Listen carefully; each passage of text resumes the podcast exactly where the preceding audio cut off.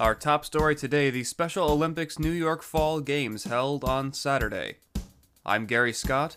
The date is Monday, October 24th, 2022, and this is Glens Falls Today Morning Brief.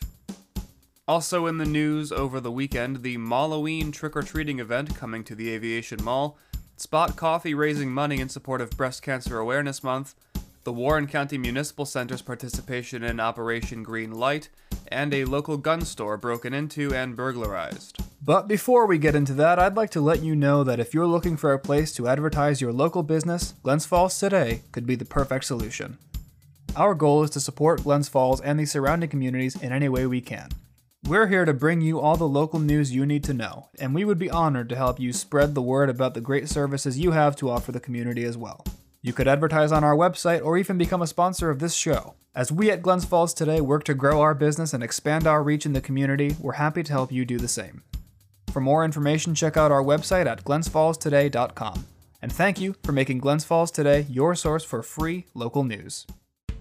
Aviation Mall's Malloween event will return this year for the first time since the COVID 19 pandemic, News 10 reports. From 5 to 7 p.m. on Halloween, October 31st, a variety of treats will be handed out by stores displaying a We Have Candy sign in their windows. Local organizations such as the Kiwanis Club of Glens Falls, Tri County United Way, and Leap Services will also be handing out candy, News 10 reports. A costume contest will also be held by J.C. Penney, with prizes from mall stores going to kids in three different categories.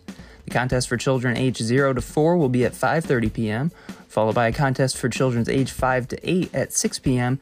and 9 to 12 at 6:30 p.m. The Halloween event is free to attend. Spirit Halloween will also be raising money for the Spirit of Children campaign and donating to local hospitals, News 10 reports. The Special Olympics New York Fall Games were held on Saturday, taking place at both indoor and outdoor venues. According to the Post Star, games were held back to back all day from 9 a.m. to 3 p.m. at the Morse Athletic Complex fields and the Adirondack Sports Complex down the road. Victoria Winters, lead volunteer at the Morse Complex, said it was great to see the event back to normal. She said, quote, Last year we had about half the participants we have this year, we had only about 600. It was really hard with COVID because the teams had to follow the guidance of their counties and a lot of them couldn't come at the last minute. Winter said soccer in particular saw a huge increase in numbers with multiple teams playing and an entire section dedicated to teaching soccer skills. Last year, there weren't even enough athletes for two teams to be formed. This year's games were the largest in history, with 1,300 athletes coming from around the state to compete.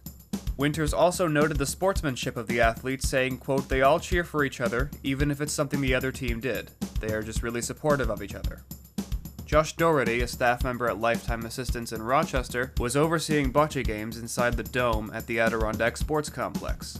He said, quote, This is the end of at least eight weeks of training, and these guys have been working really hard to improve their skills in bocce and then traveled across the state to come together.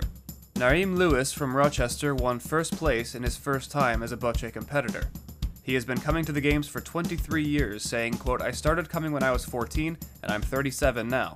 He has mainly participated in soccer over the years. Doherty also said the games had a large increase in the number of unified teams this year. Unified teams include players both with and without disabilities. Before our next story, I would like to remind you again that you can advertise with us at Glens Falls today or right here on our morning brief show. As our business continues to grow and develop, we strive to help local businesses within the community do the same. If you'd like to see your business advertised on our website or hear it on this show, look us up at glensfallstoday.com. October is Breast Cancer Awareness Month, and Spot Coffee is offering a chance to get a shake and make a difference through Halloween. Spot has teamed up with Making Strides Against Breast Cancer of the Adirondacks and will donate $1 from each sale of the protein power shakes at their Saratoga Springs and Glens Falls locations to Making Strides from October 18th to October 31st. Bill Dingman, District Operations Manager for Spot's Saratoga and Glens Falls locations, said the promotion is, quote, a great opportunity for us to get involved with a great cause. The promotion coincided with Making Strides of the Adirondacks 2022 Making Strides Walk, which took place at the Glens Falls City Park on Sunday. The walk began at 10 a.m. and went until noon, according to the group's Facebook page. Dingman said the fundraiser is a chance to bring the community together and raise money and awareness for a good cause, saying, quote, on a personal level, it's always nice to create a sense of community and to have that sense of community. I think events like this help that cause. we all find something to rally behind and bring us together. This is just a perfect opportunity to do that. Lights at the Warren County Municipal Center have been changed to green in support of Operation Green Light.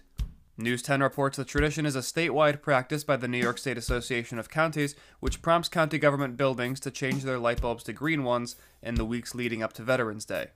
News 10 also reports the season is observed across all 62 of New York's counties. It can be found on social media using the hashtag Operation Green Light. The movement is intended to support military veterans across all conflicts and areas of service, but puts special importance on Iraq and Afghanistan veterans. The season is also seen as a time to raise awareness of the challenges faced by veterans in their everyday lives. Veterans Day ceremonies in the North Country include observances at the Field of Flags at Fort William Henry in the village of Lake George and at the Crandall Park Memorial in Glens Falls. Veterans Day will be observed on November 11th. A reported break in at Calamity Jane's in Hudson Falls on Friday resulted in the theft of handguns from the store, the Glens Falls Chronicle reports.